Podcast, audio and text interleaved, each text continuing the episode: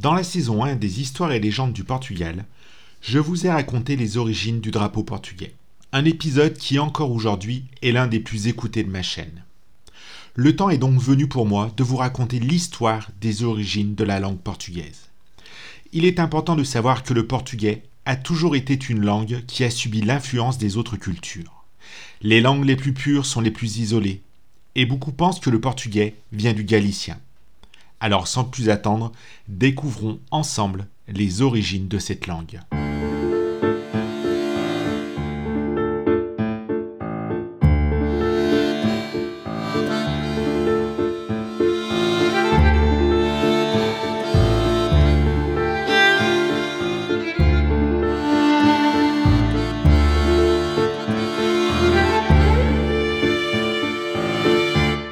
Pendant des siècles, le latin, apporté par les soldats et les colons romains, est acquis par toute la population. Mais bien des siècles plus tard, lorsque la langue a finalement commencé à être écrite, il existait sur ce territoire une langue déjà formée, avec ses propres verbes, ses propres formes, avec des caractéristiques qui l'identifient et la distinguent des autres langues environnantes. Comment les gens appelaient-ils cette langue qui était déjà, à bien des égards, les prémices du portugais? Il ne l'appelait ni galicien ni portugais. Il l'appelait langage, selon toute probabilité. C'était la langue du peuple. Lorsque le pays, qui se limitait qu'à la partie nord du Portugal, d'aujourd'hui est devenu indépendante, les Portugais ont commencé à utiliser la langue qui existait sur le territoire. Le latin était encore la langue officielle, mais lentement, la langue effectivement parlée a commencé à s'infiltrer dans les textes écrits. Parfois imperceptibles, parfois plus clairement. Le pays s'est étendu progressivement vers le sud, et avec lui la langue l'a suivi. La langue portugaise est née dans ce coin nord-ouest et s'est étendue jusqu'à l'Algarve, et plus tard en Outre-mer. À l'époque du roi Diniche, elle était déjà devenue la langue officielle. Puis, à la fin du XIVe siècle, le pays a vécu de nombreuses guerres, comme la bataille d'Alboujaroth, à ce sujet, je vous invite à aller écouter l'épisode dédié à, ce moment d'histoire. La noblesse du Nord perd de son influence. La bourgeoisie de Lisbonne s'élève au rang de classe dominante. Lisbonne est maintenant devenue la capitale et la nation a oublié que la langue est venue du Nord et qu'elle n'a pas été créée sur tout le territoire national. La langue parlée à Lisbonne était le galicien portugais, qui est arrivé du sud avec la Reconquistada. Il y avait bien sûr quelques intrusions de mots arabes, la langue latine du Sud qui comportait de nombreux arabismes. Mais dans ses principales structures et caractéristiques, la langue que le Portugal a assumée comme la sienne est la langue créée en Galicie. Il n'y a pas eu de moment où le galicien et le portugais ont été clairement séparés. Comme je vous le disais, il n'y a eu aucun moment où le galicien et le portugais étaient clairement séparés mais il y a une certaine distance entre la langue standard et ce qui est parlé plus au nord. Une grande partie de cette distance a également été causée par des influences extérieures. Avec la cour de Lisbonne, et pendant de nombreux siècles, à l'époque de Camões par exemple, le castillan a eu une influence que peu de gens aujourd'hui peuvent imaginer. Les écrivains portugais ont également pour la plupart écrit et lu en castillan.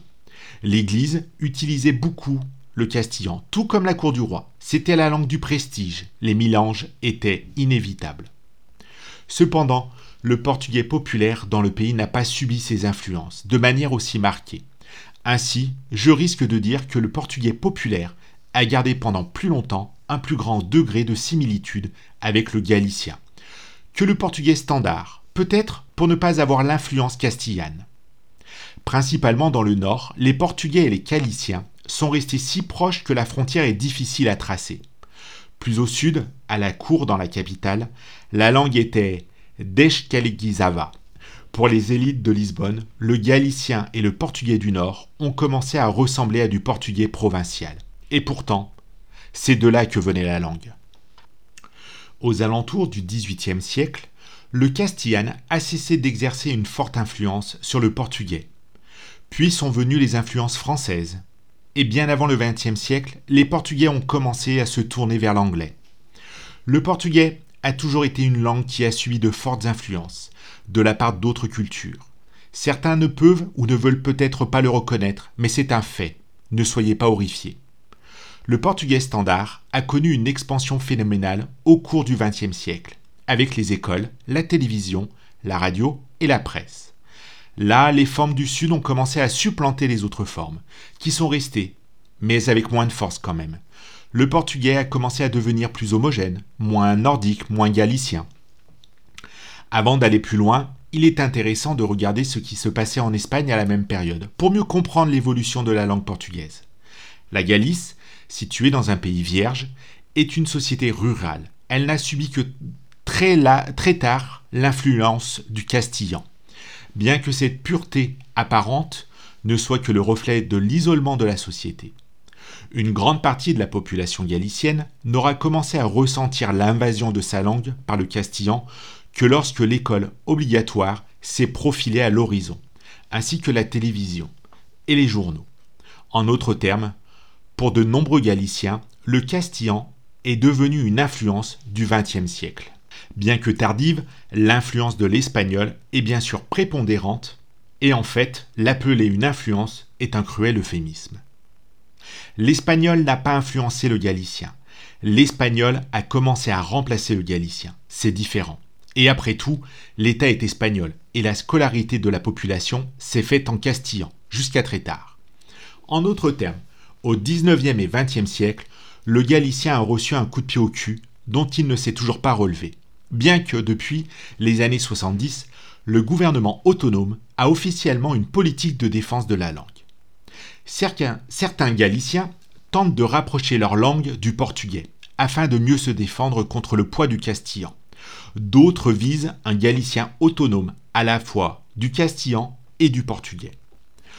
Le galicien et le portugais sont encore plus proches qu'on ne l'imagine. C'est indéniable.